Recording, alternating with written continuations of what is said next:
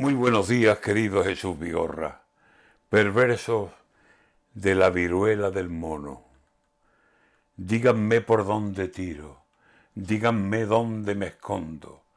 Un máster en mascarillas tengo y aún me la pongo cuando veo que hay mucha gente en el fútbol o en los toros, en la feria, en el teatro, allí donde veo que todos hacen de su capa un sayo o se las ponen muy pocos.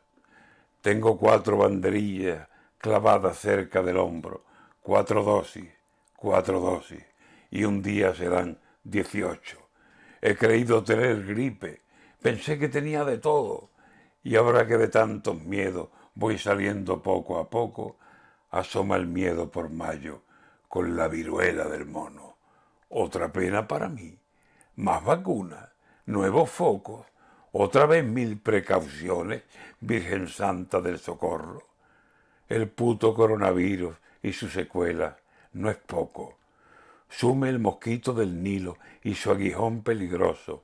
Y ahora, como monería, ¡pum! la viruela del mono. En este plan será extraño que se nos abulte el lomo y nos digan que es el síntoma del dromedario de pronto. Y si en la nariz nos sale o en sitio menos honroso un cuerno con mala pinta, nos dirán también que es otro virus del rinoceronte y a ver, doctor, ¿qué me tomo? Y si mañana al ducharme, al darme jabón, me noto que tengo un rabo muy largo y es el virus del demonio. Y si en vez de un cuerno, dos en la frente me los toco y le envisto a la toalla al ver que es de color rojo, ¿acaso van a decir que tengo el virus del toro? Madre mía, madre mía, escóndeme en lo más hondo. Lo único que me faltaba es la viruela del mono.